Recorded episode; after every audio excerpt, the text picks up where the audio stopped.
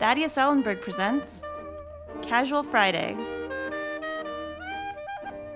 Written and read by Thaddeus Ellenburg.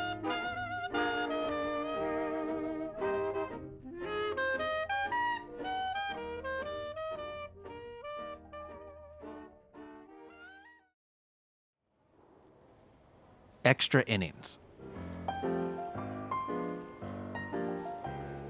On the west bank of the Hudson River, near Colby Point, inside New Jersey's W. Stratton Museum of Natural History, you'll find a 65 million year old Tyrannosaurus rex under a living, self sustaining green roof, a 3D solar system with planetary weather patterns, and the famed 7 foot tall silverback gorilla model scaling the museum's rotunda, aptly named Jersey Kong. But without question, the institution's most intriguing and especially peculiar exhibit sits in the center of the main floor. It's a two story, early 20th century brownstone with sizable basement and steep walk up. The display includes a tiny front yard surrounded by a short chain link fence with an old street sign that reads 121 Hobuck. And in the yard, next to an unassuming plaque in bronze, if not copper relief, with the eye catching title, The Tenth Inning, you, or any museum goer, will notice a wide, shallow pit covered by a layer of plexiglass, preserving not only a century's worth of local lore, but a most celebrated national pastime. In its abbreviated, this exhibit tells a series of stories beginning at various points in time, each set in the same geographical location. Beyond the vibrant call of the avian wing or the lure of man eating beasts of the Serengeti, there is here a simple conversation of stone and mortar presented in proportion with panache and $10 words.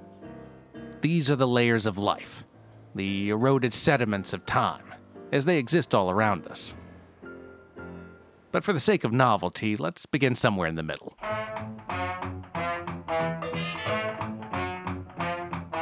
As first mentioned in a 1941 item from the Hudson Clipper, a weekly entertainment newspaper heralded over a century for its consistent margins, of which many leading newspapers tried to replicate, including the New York Daily Star and the Syracuse Zephyr, there is the account of Roger and Polly Kern, the home's original owners.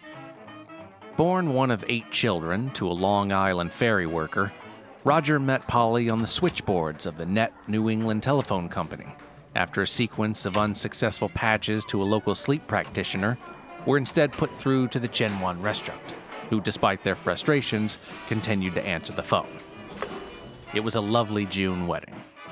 They purchased the house at 121 Hobuck Street near Colby Point in 1937, where it stands today next to an illuminated interactive museum directory, still lined top to bottom with dark wood and doilies, and a woven yarn tapestry above the kitchen door that reads, Just Peachy, a homey mark of Polly's Macon roots. A wind chime salesman by trade, although not a very good one, given strong gusts off the Hudson, breaking his veil of stealthiness, a skill vital to any door to door solicitor, Roger provided the pair, whom he endearingly referred to in the third person as the Yankee and the Southern Belle, with a modest yet happy existence. Wednesday nights, they played bridge at Putnam Hall, the meeting place for the country's first couples only lodge. On Fridays, they went dancing. On Saturday nights, they sat together on the same love seat, engrossed in hours of their favorite radio serials Harper Quinn Mysteries, The D.H. Wilder 8 Minute Suspenses Hour, Adventures of Dizzy Potts and the Masked Magician. No newspapers were permitted, a stipulation agreed upon by both parties. On Sundays, they would drive out to Newart's Bay or Shippeway Island. That is, if they hadn't already committed to taking it easy in the yard, planting fall bulbs, or trimming the hedge. Unable to conceive children, they had each other, and everything was just peachy. Then one day, on a chilly October morning in 1941, Roger and Polly made a discovery to beat the band. Inside Roger's Dutch tulip bed, they unearthed what appeared to be the bone of a human finger sticking up through the soil. now, this was in neither one of their wheelhouses, so they did what any one of us would have done they notified the authorities. The sheriff at the time, Elijah B. Davidson, arrived on the scene shortly after his officers unburied the hand and forearm, which were conveniently attached to the finger. As night fell, with a gallery of neighborhood onlookers, rubberneckers, and gossips alike, police exposed the complete skeletal remains of the 1879 Hoboken Husky shortstop, Kid Turney, still in his uniform and ball cap. In his day, Turney was the proud owner of a wicked chop that helped him claim a 330 batting average during the 1877 season. Reports on the scene were mixed and muddled among the public. A bystander later stated that a group of older men thought the bones belonged to a black angel of death sent by the Kaiser to win the war. Another remembers a gang of keyed up boys running down the street saying they were the fossils of a giant three headed lizard which they had seen at the Hill Theater fighting a horned sea monster in the island man forgot. After several days of excavation, the police, aided by a dapper squad of G men from the FBI, had turned up the bones of Turney's complete infield, their skeletons entirely intact, sporting bats and mitts and the Hoboken name. There was third baseman Dewey Chase and second base Nickel Moses McCray, pitcher Enoch Frederick, and first base Lucius Garrett. There was even catcher Bo Bagsley, the wall, whom no man or ball could get by, Duke Waldo, Bill Abbey, Bert McGinley, whose skull still sported the lefty's famous full mustache, which upon being exhumed had taken on a distinguished gray. When everything was said and done, authorities had uncovered every member of the 1879 Hoboken Huskies baseball club, including relief players Hank and Donald Avery, the twins, general manager Ty Winslow, and owner Sid Barrington, still clinging to his leather ledger containing the boys' contracts. And all from the once beautifully manicured yard of the Yankee and the Southern Belle.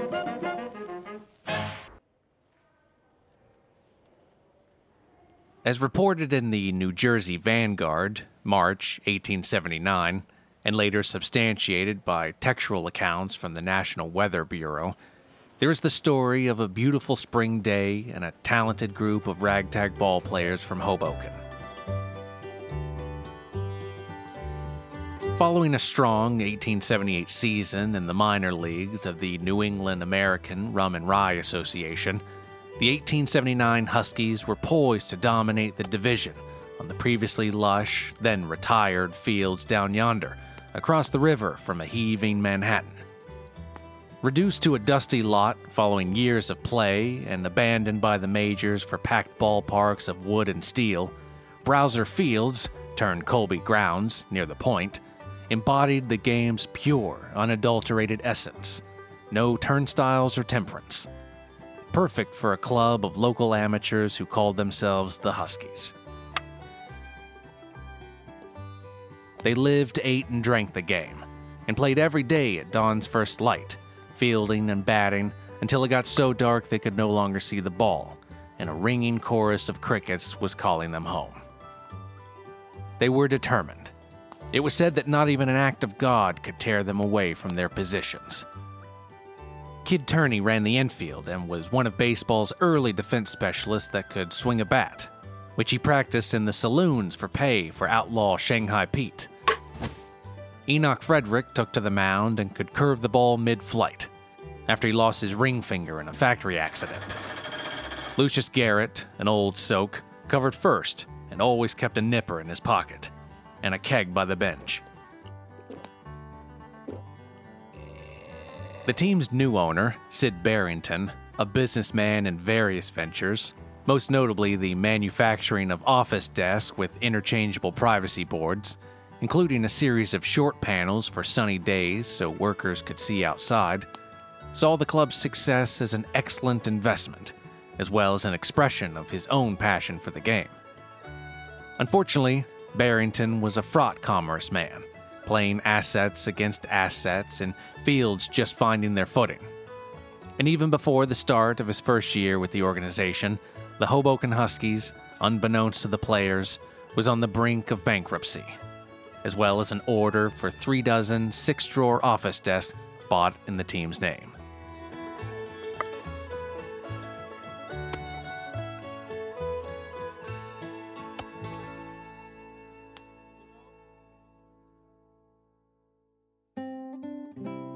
On the 19th of March, a day recorded as sunny and clear with a gentle breeze out of the southwest, the team took to the diamond to prepare for their season opening match against the Brooklyn Boilers in a week's time. The crack of Bo Bagsley's bat rang out to the point, and the season had officially begun. The first nine were in rare form, and Lucius Garrett wasn't even sloshed. Observers in the vicinity recall several teams on the grounds that day, along with a generous number of spectators herded around the bigger ball clubs. It was just after lunch when the winds picked up, one eyewitness reported. It caught up the sand and began hurling the trees and swirling about. The Blue Caps suspended their practice and took shelter while attempting to keep those blue caps atop their heads.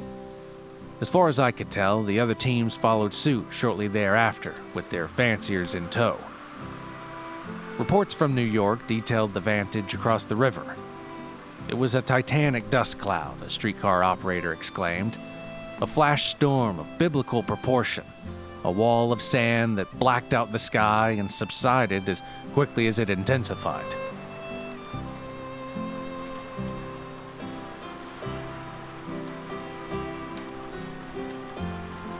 The anomaly lasted only a minute but for a group of ardent ball players caught out in the name of tenacity, only to lie dormant for decades under the shifting sands of Jersey, its effects would span over generations.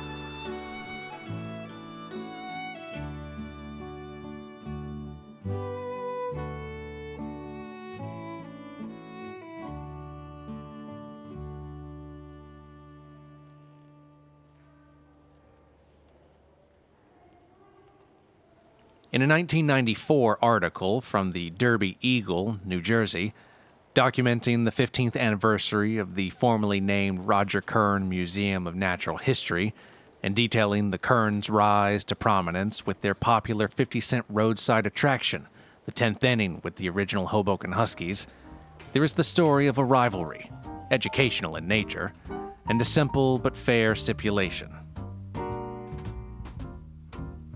Based on the site's archaeological significance, not to mention its local and sporting heritage, the home and surrounding property of Roger and Polly Kern became a National Historic Landmark in 1966.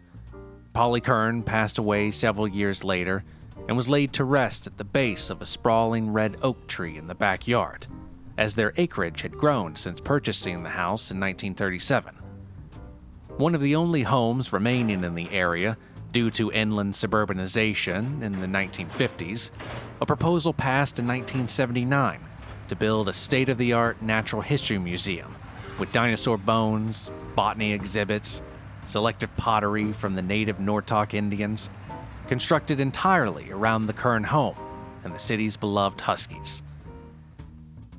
As part of the agreement, which included a hefty one time undisclosed fee, a figure reported in the trades as unprecedented, Roger Kern would maintain ownership of the Huskies until his death, a deal that included the deed to the house, where Roger would live out the rest of his said days near his wife.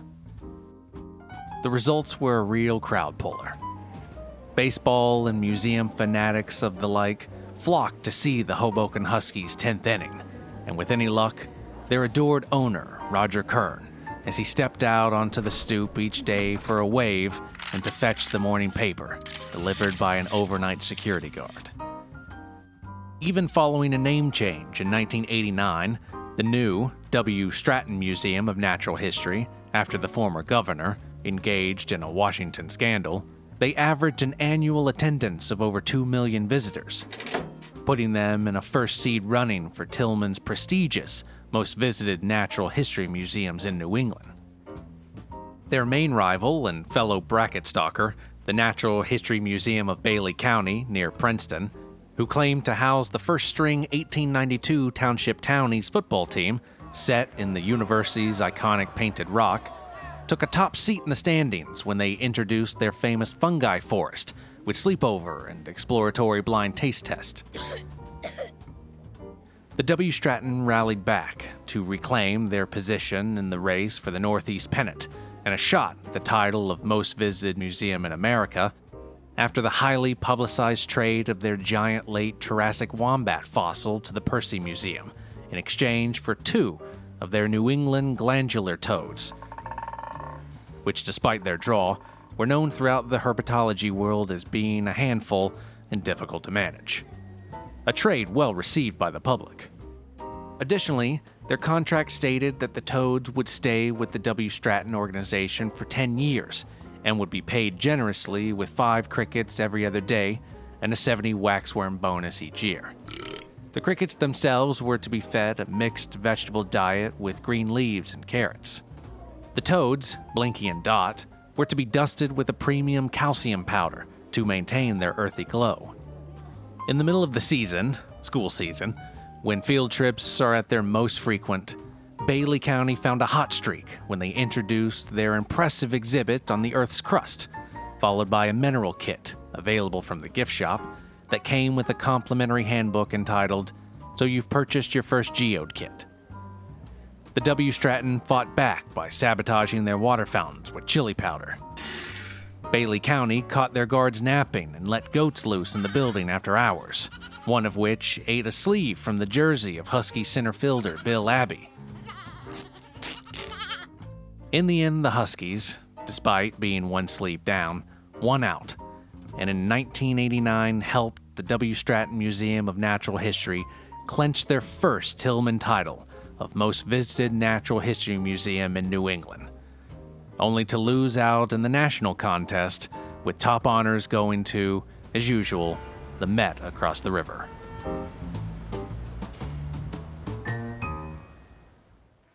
Roger Kern passed away in 1991, and as stipulated in the family's agreement with the museum, was buried alongside his wife in the backyard of their lone brownstone at 121 Hobuck, across from the emergency exit next to the main floor bathrooms.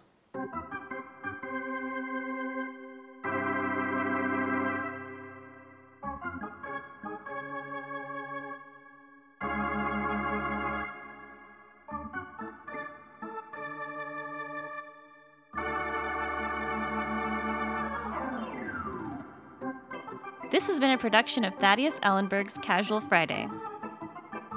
Written and read by Thaddeus Ellenburg, with an introduction by Nicole Calasich and artwork by Adrienne Lobl. This series is independently produced by Thaddeus Ellenburg. To find more episodes and information, visit our website at tecasualfriday.com or email us at contact.casualfriday at gmail.com.